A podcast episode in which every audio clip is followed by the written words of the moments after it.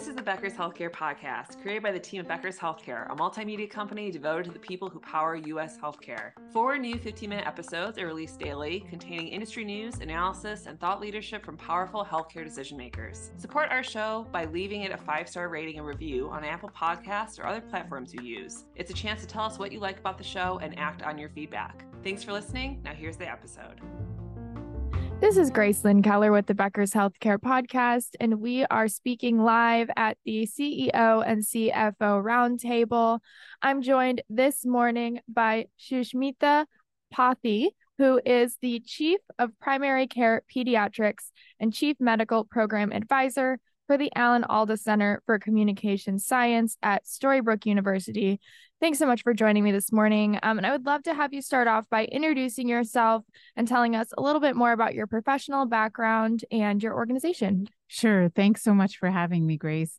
Uh, excited to be here.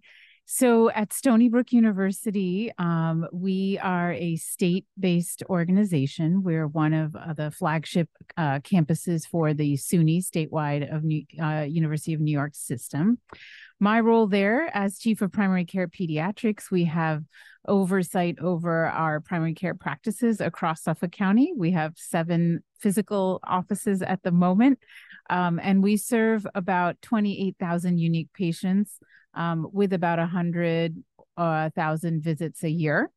Um, as chief medical program advisor for the Alan Alda Center for Communicating Science, uh, I've worked with our team there to develop a series of workshops that focus on building healthcare team communication skills using improvisational theater techniques.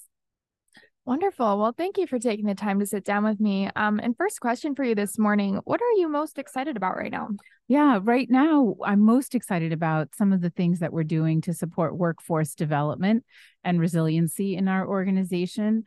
So we currently have uh, funding from the Health Source Health Resources and Services Administration, uh, where we're promoting uh, programs across the organization to support workforce resiliency.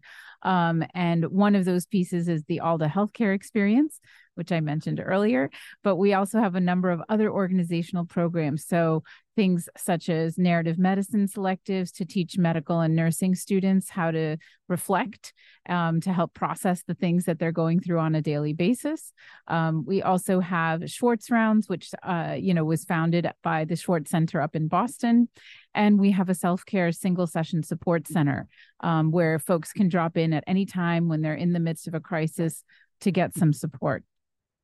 Wonderful. And um, what are some of the issues that you're currently spending most of your time on? Yeah, so the workforce development piece is a lot of it. Um, and wrapped into that is a lot of um, mentorship, sponsorship, not just for um, my own folks in my own division, um, but across the organization and thinking about how do we build in a strategic way and also build across professions. So, not just doctors, not just nurses, the entire healthcare workforce. And then my final question for you today is what will the most, most effective healthcare leaders need to be successful in the next two to three years? From my perspective, workforce development and thinking about how do you support your team to succeed, um, bringing folks together, um, that is going to be the key strategy that I think will be needed we all know the challenges that the entire workforce is facing with the burnout rates across the professions being very high and shortages not looking to get uh, any better in the near future. So we want to retain the folks we have, grow talent, all of those things, and build the workforce of the future. Wonderful. Well, thank you so much for joining me this morning. Again, we're live at the CEO and CFO Roundtable 11th Annual, and you've been listening to the Becker's Healthcare Podcast. Thank you. It's so important for leaders at the top of organizations to keep learning, stay sharp, grow their networks. To help our audience better do this in a more simplified, personalized, and meaningful way, Becker's Healthcare has launched My BHC. It's your trusted Becker's healthcare experience and more with content, connections, events, and learning opportunities. Join the community free of charge at www.my.beckershospitalreview.com and we'll see you there.